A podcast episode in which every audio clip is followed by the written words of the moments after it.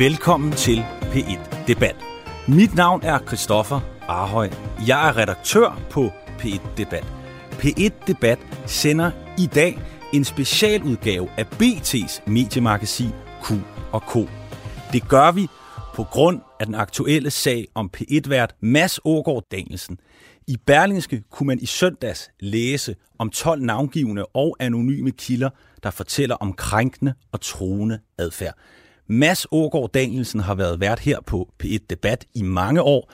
Derfor mener vi, at vi er inhabile i forhold til at kunne dække sagen. De næste 45 minutter overtager Henrik Kvartrup og BT vores sendetid. Henrik Kvartrup har vi valgt, fordi han har et indgående kendskab til mediebranchen, som han dækker kritisk hver uge. Henrik Kvartrup har i den her særudgave haft fuldstændig frie hænder. Jeg forlader derfor nu studiet. De næste 45 minutter er dine, Henrik. God udsendelse. Tak skal du have, Christoffer, og tak til P1 for at overlade mig mikrofonen her i Danmarks Radio. Og jeg vil også gerne sige velkommen til denne her særudgave af BT's mediepodcast Q og K. Og jeg kan bekræfte, at jeg har fået fuldstændig frie hænder til at skrue det her program sammen. Det betyder også, at jeg har fået garanti for, at der ikke, sådan som det ellers på det seneste har været en vis tradition for, her i P1-debat vil blive slukket for mikrofonerne, når debatten går hen og bliver lidt farlig.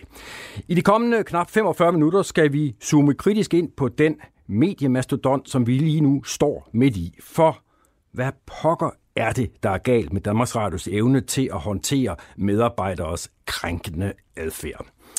Her i studiet har jeg selskab af kulturdirektør og stedfortrædende generaldirektør her i Danmarks Radio, Henrik Bo Nielsen. Tak fordi du vil kigge forbi. Selv tak. Og jeg har også besøg af P3-vært Maria Fantino. Velkommen til dig, Maria. Tak skal du have. Og med på en telefon gennem hele udsendelsen har jeg Berlingskes nyhedschef Simon Andersen, og jeg håber, du kan høre mig i hvert fald. Velkommen til, Simon. Tusind tak. Lad mig starte med dig, øh, generaldirektør her i Danmarks Radio. Og med al respekt, hvorfor det er dig, og ikke Danmarks Radios allerøverste chef, der er repræsenteret i dag? Jamen, det er jo sådan set meget enkelt. Det er, at hele det sagskompleks, øh, det er jo foregået på mit område, og det øh, sted, hvor jeg som direktør er ansvarlig. Øh, og derfor er det selvfølgelig også mig, der stiller op. Jeg er den nærmeste til det, og øh, det er mine medarbejdere og min organisation, det handler om. Men synes du nu også, at det er så meget en selvfølgelighed? Altså de seneste dage er der kommet ekstremt meget kritisk fokus på DR's evne til at håndtere sexismesager, til at håndtere krænkende adfærd fra, fra medarbejdere. Jeg tror ikke, jeg er den eneste, der savner en udmelding om en ny kurs fra butikkens allerøverste chef. Kommer der sådan en? Den udmelding er jo allerede kommet. Maria Røberøn har jo i den måneds tid, hvor alle medievirksomheder øh, har diskuteret øh, MeToo og sexisme på livet løs oven på Sofie Linde-udmeldingen, været fuldstændig klar i mailet og har meldt ud i flere omgange. Så ja, ja, det den... Maria Røn har sagt, at I, I går ikke ind for, for, for sexikane. Det, det kunne være at have sagt. Altså, jeg savner, en, øh, jeg savner en stillingtagen til de helt konkrete anklager. Og igen med al respekt, Henrik Bo Nielsen, hvorfor er det dig? Ja, fordi det er mit bord. Øh, og derfor er det også naturligt, at jeg løser opgaven. Og det er jo nemlig sådan, at der gennem de seneste uger har været temmelig meget fokus på øh, øh, Danmarks Radio og netop øh, MeToo, men den helt aktuelle øh, anledning til, at vi står i det her studie i dag, og at øh, debatten er bluset op igen, det er en artikel, der stod at læse, i hvert fald i papirudgaven af Bergenske i går, jeg tror måske den var på nettet nogle dage tidligere, en, en artikel om øh, P1-vært Mads Ågård Danielsen. Og Simon Andersen, du øh, er den ene af de to øh, journalister, der stod på bylinen til den pågældende artikel. Kunne du ikke bare lige sådan, for dem, der ikke måtte have læst den, lige give et ris af, hvad er det, I fortæller i denne jo mastodontartikel, øh, man kunne læse i Berlingeren her øh, i går? Jo, jeg kan måske starte med øh, den 12. september 16, der lagde Mads Ågaard Danielsen et opslag op på Facebook, hvor han sagde, jeg er træt af kældemennesker, og jeg er træt af hadbeskeder. Og mens den mand har beværtet to af de vigtigste samfundsprogrammer i P1, nemlig DM i hadbeskeder, der afvikles hvert år fra Folkemødet i Bornholm, og det yderst populære og jo meget originale program Shitstorm, der er det eneste formål, det er at undersøge hadbeskeder, vrede, kønskrænkelser på sociale medier så har den samme Mads Aargaard Danielsen i ja, et årti og måske mere stået bag omfattende krænkelser mod kvinder og mænd, men især kvinder. Han har sendt beskeder som fucking møjso, du er en klam kust, flet din fisse. Han har truet med at lægge nøgen billeder, og øh, han har været intimiderende truende, øh, og også øh, fremsat noget, der i hvert fald ligner voldstrusler. Så vi har altså en mand, som har slået sig op på at være den aller, aller største forvalter og beskytter af den digitale dannelse, men samtidig har ja, været en seriekrænker selv, hvis jeg tør sige øh, det frit. Det er i hvert fald øh, min opfattelse. Og den artikel beskriver en lang række kvinder og mænd, der har været udsat for de her øh, krænkelser. Og Henrik Bo Nielsen, hvordan i himlens navn kan det lade sig gøre, at en mand, der til overflod beværter udsendelsens shitstorm, kan te sig på sådan en måde, og så have sin daglige gang på Danmarks Radio? Jamen, det burde heller ikke kunne lade sig gøre, og det har selvfølgelig kunne lade sig gøre, fordi det er foregået geduldt under overfladen. Hvis jeg øh, havde haft nogen viden om, at det, at det foregik, ville jeg selvfølgelig være skrevet ind. Men, men Henrik Bo Nielsen, der er jo øh, skrevet til Danmarks Radio og blevet gjort opmærksom på det her. Ja, det kan jeg jo nu konstatere. Altså historien om, at Radio 24-7's daværende direktør Jørgen Ramskov øh, skrev til en redaktionschef øh, her i virksomheden i august måned sidste år, og kan jeg jo læse i går også, at Ekos chefredaktør Claus Christensen øh, skrev tilbage i 2018, det er ikke sager, jeg er blevet orienteret om, og derfor har jeg ikke haft nogen mulighed for at agere på dem. Men når jeg i andre medier de sidste par dage har været stærkt kritisk øh, over for den håndtering, den pågældende chef lavede, hun er ikke ansat her længere, øh, så er det selvfølgelig fordi, at det er åbenlyst for enhver, at der skulle være orienteret opad og handlet. Men lad os lige høre, hvad det er for en henvendelse, som Jørgen Ramskov retter til, og vi kan lige så godt sige, hvem chefen er. Det er Judith Skriver, hun er ikke længere øh, ansat i, i Danmarks Radio. Men, men jeg ringede til, øh, jeg ringede til øh, Jørgen Ramskov lidt tidligere på dagen, og prøv lige at høre, hvad, hvad han fortalte her. En øh, faglig konflikt om noget, der var sagt i radioen, som man gerne må klage over og være uenig i, blev gjort til en privat konflikt. En konflikt, der flyttet ind i privatsfæren, telefonopkald på alle tider af døgnet, telefonopkald til en medarbejders kæreste og utilslørede trusler. Og det er uacceptabelt. Det klare grove træk er, øh, vi er lige gode om det, og selvfølgelig har han været lidt hård i det, men skal vi ikke bare lade den ligge der? Og så skrev jeg igen, at det skal man ikke, fordi man skal ikke, og slet ikke som en medarbejder i Danmarks Radio, bruge sin position i DR til at flytte en konflikt ud i det private. Nu og det er jo også det, vi har set nu kan jeg godt tænke mig at vide, Jørgen Ramskov, hvor, hvor, hvor specifik var du i din henvendelse til Danmarks Radio? Altså, eksemplificerede du, hvor grænseoverskridende øh, Mads Ågaard var i sine øh, sms'er til dine medarbejdere? Jeg øh, tror ikke, jeg citerede fra sms'erne, men jeg skrev, øh, som, jeg, som jeg også har sagt her, at der var tale om telefonopkald på alle sider af døgnet. Der var tale om utilslørede trusler om at møde op på privatadresser. Øh, så, øh, så nej, jeg, jeg, jeg medsendte ikke øh, de pågældende sms'er, men jeg synes ikke, der kunne være i tvivl om, at, øh, at der var tale om grove trusler. Og det første svar er jo også en indrømmelse af, at øh, han nok er gået over stregen, men skal vi ikke bare lade det ligge? Og det er, bare det, det er egentlig det, jeg har harcelerer over i mit andet svar, det er, nej, vi skal ikke lade det ligge, fordi en privat konf- man må ikke som medarbejder i Danmarks Radio flytte en konflikt ud i det private og sige, jeg kommer, jeg kommer efter dig, og jeg er i Danmarks Radio, og jeg kommer efter dig, jeg kan smadre dig, og jeg kan smadre din karriere. Og hvilken forventning havde du i forhold til Danmarks Radios reaktion, da du skrev til den pågældende øh, chef i Danmarks Radio? Jeg havde egentlig bare en, en, en, en formodning om, at der ville blive svaret, det er uacceptabelt, og det tager vi op med den, øh, med den øh, konkrete medarbejder, og det skal stoppe nu. Hvorfor fulgte du ikke op på sagen, da du fik øh, et svar, som du jo tydeligvis ikke finder tilfredsstillende? Fordi jeg har rigtig mange ting at gøre og øh, i mit liv, øh, og et af dem er en gang imellem at skrive brev til Danmarks Radio, men, men, men hvis Danmarks Radio vælger at svare, som de gør efter, at jeg to gange har skrevet til dem, så synes jeg egentlig, øh, at, øh, at de siger mere end et tredje mail fra mig. Så vidt altså Jørgen Ramskov, daværende chef for, for Radio 24 Og jeg har her til formiddag været i kontakt med Judith Skriver, den chef øh, på øh, P1, som, øh, som Ramskov skriver til. Julie Skriver bekræfter over for mig, hun kalder, skal, skal jeg sige, hun kalder sagen dyb, dybt ulykkelig. Hun bekræfter, at hun ikke er gået videre op i systemet, sådan som du også øh, siger, Henrik Bo Nielsen. Så siger hun videre, at det er normal praksis. Men så oplyser hun ydermere, at hun faktisk har orienteret sin egen ledergruppe på P1 de nærmeste medarbejdere. Og så bliver det måske en lille smule interessant, Henrik Bo Nielsen, fordi en af de medarbejdere, der blev orienteret og har været vidne om denne her sag og også andre sager, det er Jakob Sloma Damsholdt, øh, som i dag har Julie Skrivers job Det har han haft siden april måned. Hvordan har du det med, at en mand, der er kendt til denne her sag, har lavet Mads Ågård fortsætte sit arbejde til trods for den viden? Må jeg ikke lige begynde med at sige, at det Jørgen Ramskov beskriver er selvfølgelig fuldstændig utilstedeligt, og det er jo også derfor, jeg er gået ud med en uforbeholden undskyldning. Nu skal man passe meget på at blande ledelsesbegreber sammen. I Danmarks Radio er det sådan, at enten har en person personaleansvar eller ikke personaleansvar. Og chef for den pågældende medarbejder øh, var altså ikke Mads Damsholdt i den her sag. Ja, Jakob Damsholdt. Undskyld, Jakob Damsholdt, ja. Øh, man skal passe på med navne. Øhm, og øh, han havde ikke noget personalansvar. Og når men han men har det, bragt- havde han, det havde han dog fra april. det har han fået efterfølgende. Og jeg er Men, ikke men, men jeg gentager lige mit spørgsmål. Jakob Damshold har siden april med åbne øjne accepteret, at Mads Ågaard har været vært på udsendelse som shitstorm, velvidende, at der har ligget de her klagesager. Og jeg synes ikke rigtigt, du svarede på mit spørgsmål. Hvordan har du det med det, Henrik Bonelsen? Kan du acceptere det? Så lad mig formulere det på en anden måde. Øh, Jakob har haft alt mulig grund til at tro, at den sag var håndteret. Han har overgivet den til den daværende chef. Når han træder ind som ny chef i april måned i år, så dykker han jo ikke tilbage i gamle personalesager og genbesøger håndteringen. Og mig bekendt, sådan som jeg er oplyst i det her øjeblik, så har der ikke været nogen konkrete sager at forholde sig til for Jakob i den tid, han er chef.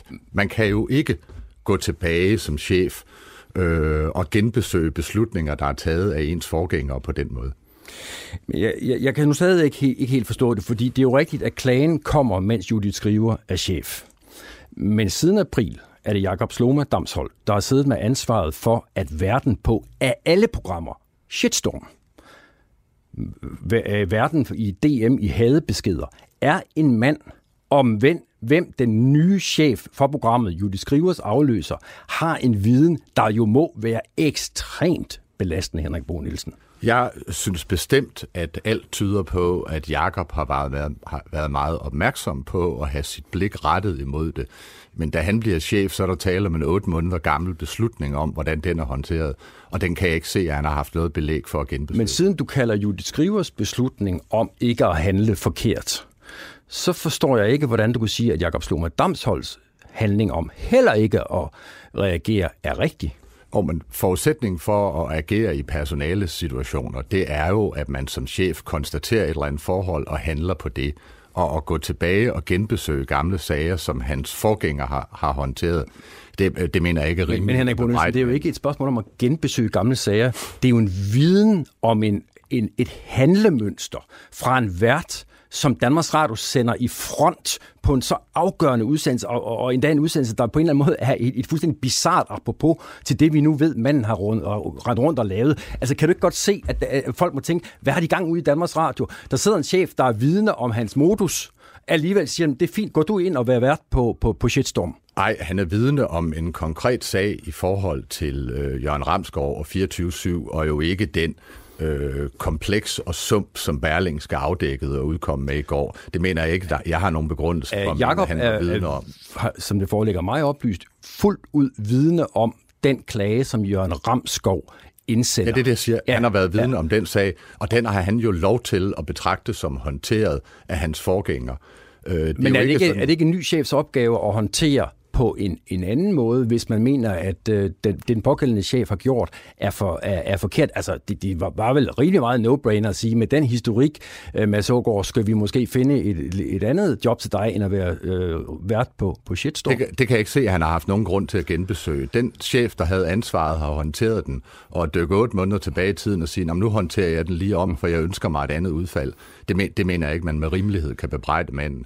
Men jeg noterer mig, at øh, han også siger, øh, Jakob Damsholdt, at øh, han selvfølgelig øh, kigger på sin adfærd, tænker, øh, var der noget, jeg kunne have gjort anderledes? Kunne jeg have gjort ting tydeligere? Og det tror jeg i virkeligheden, alle har brug for i den her verden. Ja, han siger, at det selvfølgelig giver anledning til, til selvrensagelse, og han ville ønske, at han havde gjort mere øh, for at undersøge og stoppe øh, med, med Sågaard. Simon Andersen, du er, du er med os på, på en telefon. Hvad tænker du om, at det, det er stadig Jakob Stoma Damshold, der er vært, øh, undskyld, er, er chef for, for de medarbejdere på blandt andet øh, Shitstorm og også øh, P1 Debat øh, og alle mulige andre steder, hvor, hvor hvor, hvor, hvor vi nu står og taler, øh, at, at han ligesom sidder og, og har siddet den her viden overhørig?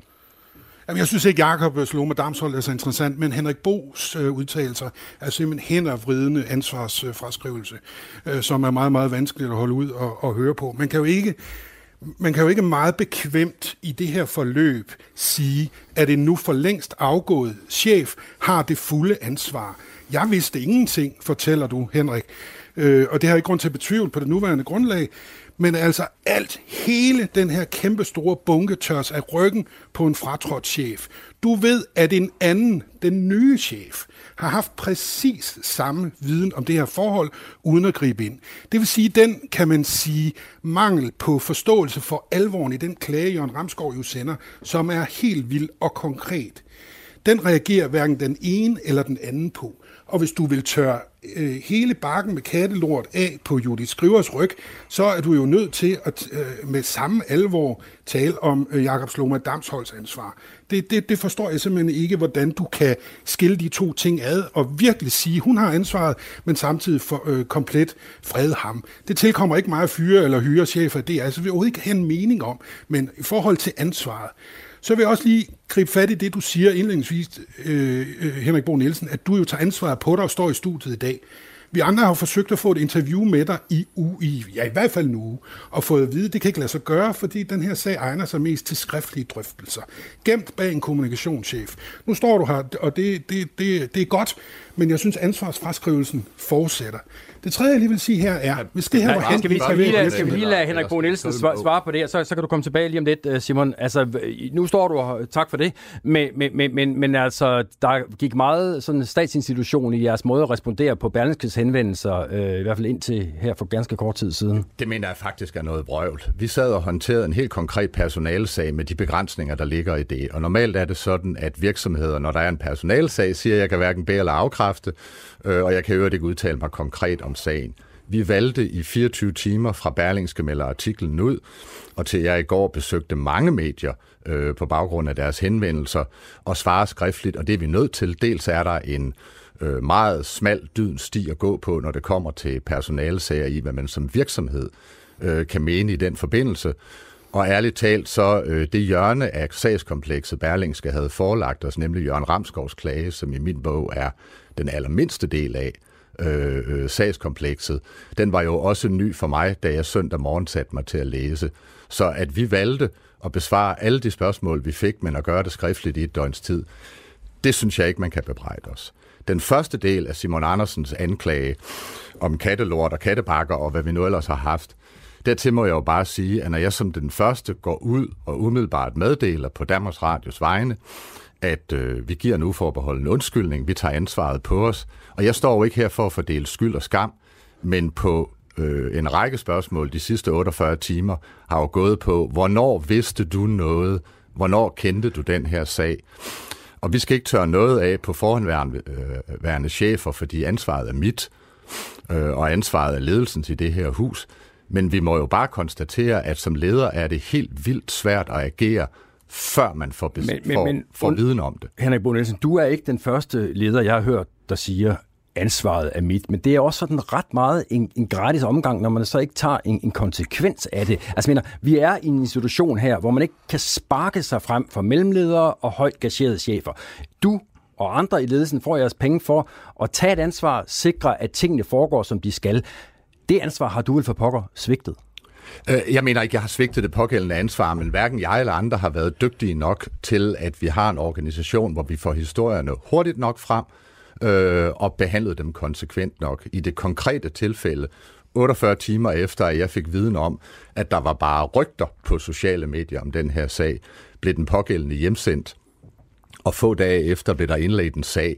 Der skal jeg overholde alle de kriterier, der ligger der, men at påstå, at der ikke blev handlet hurtigt, og at der ikke blev handlet konsekvent, det synes jeg er urimeligt. Okay, så lad mig spørge på en anden måde. Hvad siger det om den måde, man har struktureret sig på, organiseret sig på i mastodonten Danmarks Radio, at en nu tidligere chef og nuværende chef for udsendelsen Shitstorm kan sidde inde med en så belastende viden om en vært, uden at du eller andre i, i, i den øverste top får noget at vide. Altså, et eller andet, Henrik Bo Nielsen, må der da være galt i kommunikationsvejene så? Det er der bestemt også, og, og, og når vi meget klart, ikke bare i den her sag, men også i andre henvendelser, vi har fået den sidste måneds tid, har meldt ud, at der er behov for at se på strukturerne, der er behov for at se på systemerne, der er behov for at se på processerne, så er det selvfølgelig noget af løsningen.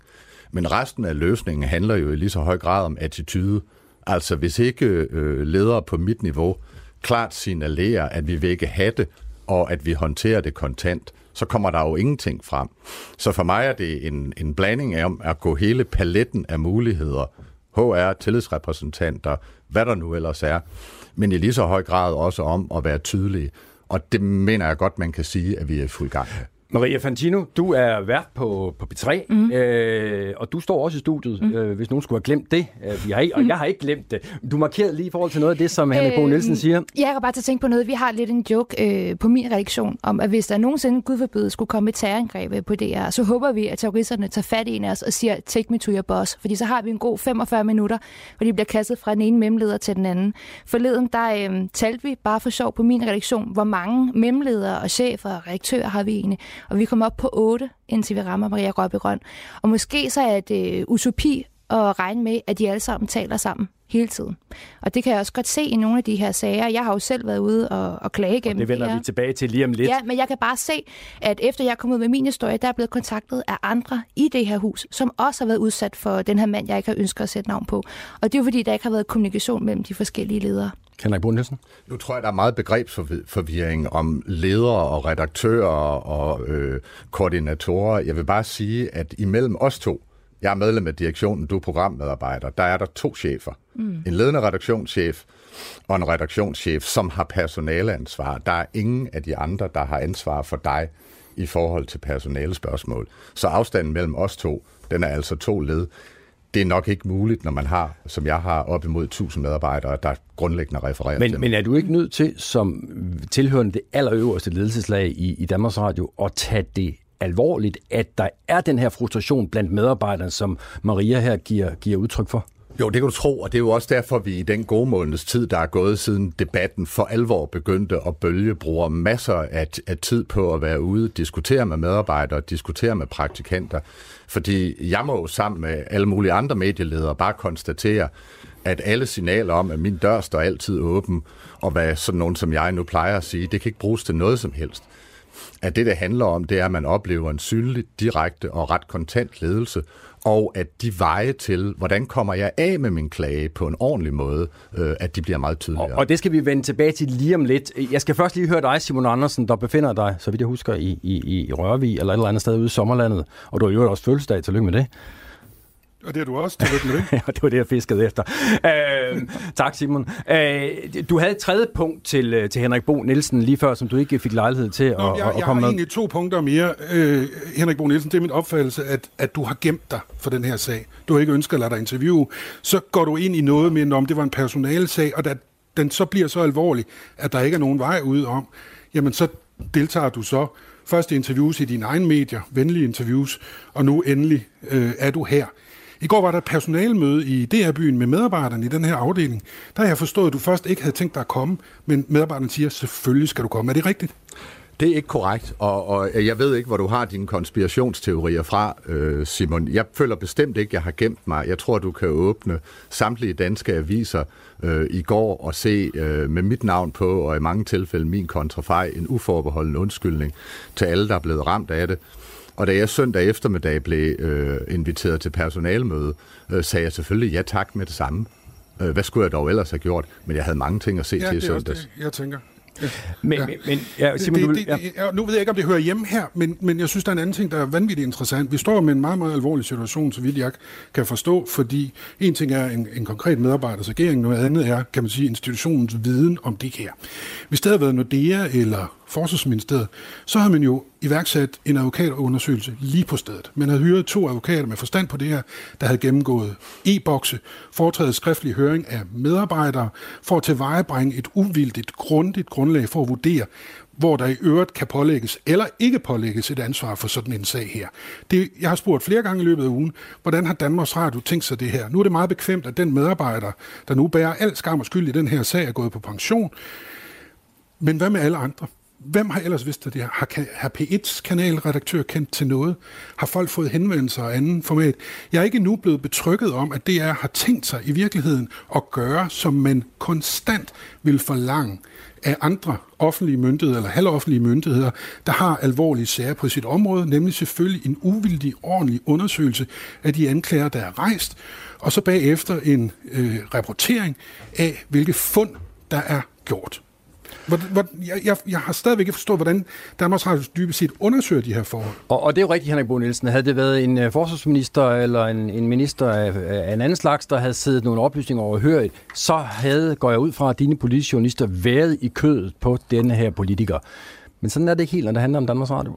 Altså, må jeg ikke lige begynde med at sige, når nu Simon siger, at det har han været på jagt efter svar på ugen igennem. Vi skriver tirsdag middag, og jeg har ikke modtaget nogen henvendelser fra Simon øh, omkring det i denne her uge, men jeg har da lige forladt et halvt time langt interview med en af hans medarbejdere, der så har haft rig lejlighed til at spørge. Så lad os lige, inden du går videre, skal vi lige få den opklaret. Har du eller har du ikke øh, ragt ud efter Henrik Bo Nielsen? Simon Andersen. ud efter Henrik Bo Nielsen, det ved han da også godt. Øh, men, men det er ikke så meget det, der er interessant. Øh, Henrik vælger jo selv, om han vil udtale sig. Det ville han ikke i starten, så ville han pludselig godt, og nu vil han lidt mere. Og det er Judiths skyld, forstår vi så alle sammen. Siger, jeg spørger bare siger, til, hvordan... Du siger, du har ret ud, eller hvad? Ja. Og, og det siger du ikke er rigtigt, Henrik ja, men, men jeg siger, hvis der var fremsat et konkret spørgsmål på håndtering af det, ville vi have svaret på det, ligesom jeg hele dagen i går igennem sad og svarede med alle mulige medier, også eksterne. Men det er jo sådan set ikke det, der er pointen i det. Jamen, jeg vil ikke udelukke, at vi også når til et punkt, hvor der er andre flige af en undersøgelse, vi skal lave. Lige nu har vi rigtig travlt med at handle i forhold til de mennesker, der er omtalt i Berlingskes artikelkompleks, vil jeg næsten kalde det. Øh, jeg synes for så vidt... Og hvad er det for nogle, bare så forstår det, hvad er det for nogle mennesker, I handler i forhold jamen, til alle der? de mennesker, der er blevet ramt og har været udsat krænkede. for det her, prøver vi jo, der hvor de har en relation til det, er at række armen ud øh, og få talt med dem, om der er noget, vi kan gøre, kan vi tilbyde psykologbistand. Der er rigtig mange, Men det er jo glimrende. Af det. Men, men hvad med at handle i forhold til de chefer, der har siddet med en viden, udover jo de skriver? Øh, sige, forløbig ser det ud som om det gode spørgsmål, hvem vidste hvad, hvornår, er forholdsvis enkelt belyst, når det kommer til chefer med personales ansvar. Øh, om vi også vil føle et behov for at gå længere ud og spørge folk, der ikke har haft personaleansvar, for de er involveret om, hvad de kan have vidst mm. omkring det her. Øh, det har vi ikke taget stilling til endnu, og det kan man sagtens forestille sig øh, kunne blive med ekstern bistand. Vi har allerede ekstern bistand ind til den generelle håndtering af krænkelsesager, fordi det har vi øh, og andre medier jo masser at lære på. Men, men lige i øjeblikket, øh, der i den direkte kæde mellem hvem havde personaleansvaret for de her personer, der forekommer sagen temmelig godt belyst. Okay, så belys den lige for os. Altså, du mener, at det er Judith Skriver, der er kendt til det, og, og hvem mere? Nej, jeg mener, at øh, de øh, chefer med personaleansvar øh, for øh, den pågældende vært, okay der har kendt til sagen og, sag, og, og dele af sager. Jeg har jo ikke været alle sagerne igennem endnu. Øh, det mener vi har godt styr på. Og hvem, hvem, er, og jeg ved, hvem, er, hvem er det, Henrik Brunelsen? Jamen, det er nu fratrådt redaktionschef, og jeg har ikke lyst til at sidde og, og, og altså, det, hende ud på navn. Det, det, det er Judy skriver. Så var vi lidt inde på Jakob Slomer Damshold før. Han har også vist noget. Men på det, på det tidspunkt, hvor han fik den viden, der har han afleveret den til sin chef, og som jeg allerede har været inde mm. på og forklaret, øh, så var det hendes ansvar at håndtere det. Vi begynder ikke retrospektivt at kreere personaleansvar. Så I kan godt, bare så jeg forstår det, I kan godt acceptere, at Jacob, Jacob i sin nye egenskab af chef, altså som den nye skriver, sætter øh, Mads Ågaard til at være vært for Shitstorm. Det er helt fint med jer. Han har, han har ikke sat nogen til at være vært. Han har i hvert fald ikke fjernet, ham. Han har i hvert fald ikke fjernet ham. Det er fuldstændig korrekt, og det glæder mig det til at have en samtale med Mads om, hvad fanden er det for øh, nogle overvejelser. Undskyld med Jacob om, hvad er det for nogle overvejelser, man gør sig Og der. hvad er det, du siger der? Synes du, det var en klog beslutning ikke at fjerne ham? Øh, jeg siger, at jeg har fuld forståelse for, at han ikke har genbesøgt en beslutning, som han ikke havde ret til at deltage i. Nu synes, jeg, du, nu synes jeg, du taler institutionsdansk. Altså, hvad, betyder, hvad, hvad betyder det at genbesøge en beslutning? Jamen, det betyder at gå tilbage og øh, genåbne en beslutning, som det, han, han ikke havde lod eller del i, fordi han havde ikke beslutningsretten. Øh, det mener jeg ikke, man kan forlange af nye chefer, at de går ind på. Men det er klart... Men kan man ikke godt forlange af en ny chef, at han øh, sætter et kritisk blik på, hvem jo. man har valgt som jo. værter, på baggrund af den viden, man har om de pågældende værter? Jo, det synes jeg bestemt, man kan. Synes du, det... Jakob Slumme Damsholdt har gjort det? Øh, jeg er sikker på, at han har holdt skarpt øje med, hvad der er foregået der, men det kommer vi til at diskutere videre. Så den sag er ikke slut endnu for, for, for Damsholdt? Øh, jamen, den sag er jo ikke slut, fordi vi skal jo prøve at tage hele det her forløb. Der kommer jo også nye hændelser ind til mig, øh, som har nye facetter med, som vi undersøger, øh, og, og, og vi skal jo kigge på hele pakken. Vi skal lige skifte lidt gear, fordi for øhm, nogle uger siden, tror jeg det var, mm. var, var der en, en række øh, tidligere praktikanter på Danmarks Radio, der, der sendte en, øh, en henvendelse til øh, Danmarks Radios HR-afdeling, som de også offentliggjorde, en henvendelse om nogle oplevelser, de havde haft på et tidspunkt, hvor de havde henvendt sig med nogle lidt uheldige, eller meget uheldige oplevelser, de havde haft her på, på arbejdspladsen. En af de øh, underskriver faktisk initiativtageren til det her brev, brev hedder Shani Petersen. Øh, hun er øh, tidligere praktikant her på, øh, på Danmarks Radio, og er i dag øh, freelancejournalist øh, bosiddende i Israel. Og lad os lige prøve at høre, hvad hun sagde, da jeg talte med hende lidt tidligere på dagen. For vores vedkommende startede det jo egentlig med at gå fint. De tog fint imod hen, henvendelsen og sagde, at de tog den meget alvorligt, og at sexchikane under ingen omstændigheder er acceptabel i DR. Øh, men der gik heller ikke ret lang tid, før at de stillede krav om, at vi som ofre skulle stille os frem med navn over for den mand, som er navngivet øh, i fem vidnesbyrd, øh, hvor han går igen i alle vidnesbyrdene, og hvor hans adfærd går igen i alle vidnesbyrdene. Og det vil jo i praksis sige, at vores sag, altså om den her navngivende mand, vil ligge og rådne på et licensfinansieret skrivebord, hvis ikke at jeg var gået ud med mit navn, eller havde tilladt HR at gå videre med mit navn til den mand. Øhm, og det var vi øh, enormt chokeret over, øh, da vi gik til HR. Fik I en forklaring på, at det skulle være sådan? Vi fik at vide, at, øh, at de har et, øh, DR har et særligt ansvar i forhold til at høre begge parter i en sag, og at man ikke på den måde kan komme med øh, påstande, og de tillod sig endda at kalde det på rygtebasis. Og det øh, står mig meget uklart, hvordan man kan gøre det, fordi de havde jo fuld kendskab til alle vores identiteter og alle vores vidnesbyrd. Så der er jo egentlig ikke noget anonymt i det i forhold til HR. Spørgsmålet gik jo på, hvorvidt vi skulle stå frem med navn over for den pågældende chef, vi havde klaget over. Nu er der jo i de her dage meget fokus på mm. Danmarks Radio efter Berlinskes afsløringer om øh, Mads Ågaard-sagen, og der lyder jo, jeg ved ikke hvor mange besværgelser for Danmarks Radio om, at nu ændrer man procedurer, nu øh, skal tingene håndteres på, på en anden måde, og nu skal kvinder, der, der klager over en medarbejder, føle sig sikre. Må jeg ikke spørge dig, at har du tillid til, at det så rent faktisk også bliver bedre? Det har jeg ikke umiddelbart særlig meget tillid til, nej, fordi det har jo hele tiden været sådan, at Danmarks Radio udadtil og i deres retningslinjer har sagt, at sexchikane er uacceptabel, og at der bliver taget hånd om det. Øhm, der er jo sådan set ikke noget nyt i det, at de så vil ændre nogle procedurer osv. Jeg har det sådan lidt, ved du hvad, vi kan ikke bruge procedurer til en dyt. Altså det, der skal til, det er jo handling, og det er en forståelse, man bliver mødt med, når man øh, henvender sig til HR eller til ledelsen om, at man har været udsat for noget uretfærdigt eller noget chikanerende. Øhm, procedurer kommer vi ikke ret langt med. Det, der skal til, det er konsekvenser. Ja, så vidt altså Shani Petersen, tidligere praktikant her i, i huset, og, og hun har jo, kan man sige, prøvet kræfter med, med byråkratiet, med mastodonten her, og siger, Henrik Bo Nielsen, vi kan ikke bruge procedurer til en dyt. Det er jo for så vidt enig øh, med hende i den forstand, at procedurerne løser jo ikke opgaven, som vi også kan høre her. Det handler i høj grad om, om handling og attitude. Der er utrolig mange misforståelser i, hvornår kan man være anonym, hvornår er man nødt til at sætte sit navn på i personalesager. Og der er masser af ting, man kan håndtere på anonym basis, men det er klart, i et retssamfund, hvis vi, når vi nærmer os straffeloven, når vi nærmer os han tog mig der den et eller andet, så må man også sige, jamen vi kan jo ikke udmåle personalemæssige konsekvenser på anonyme vidneudsagn. På baggrund af det kan vi holde øje, gå ind i, diskutere, men, men, men der er et sted i kæden, hvor man må sige, hvis vi skal i mål på det, det gælder jo også i den sag, øh, som Berlingske Tiden har afdækket, øh, at, at så kræver det også, at der er mere på.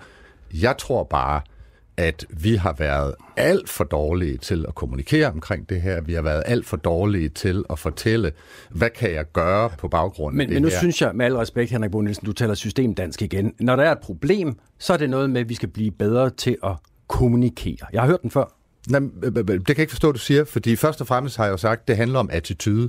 Altså hvis ikke man som medarbejder tydeligt kan se, Jeg kommer med et problem. Har nogen, der handler? Har nogen, der agerer? Har nogen, der er klar i spyttet? Øh, så kan man jo ikke bruge det til noget, fordi der er jo her som andre steder et glimrende værdisæt og nogle glimrende procedurer og mange indgange, men det hjælper jo ikke noget, hvis ikke man tror, at det nytter. Maria Fantino, du har prøvet kræfter med, med byråkratiet og, og, og, og så videre uh, her i, i Danmarks Radio. Vi skal måske lige understrege, at det ikke i Mads Ågaard-sagen, bare, lige for, bare lige for at få det på, på, på plads.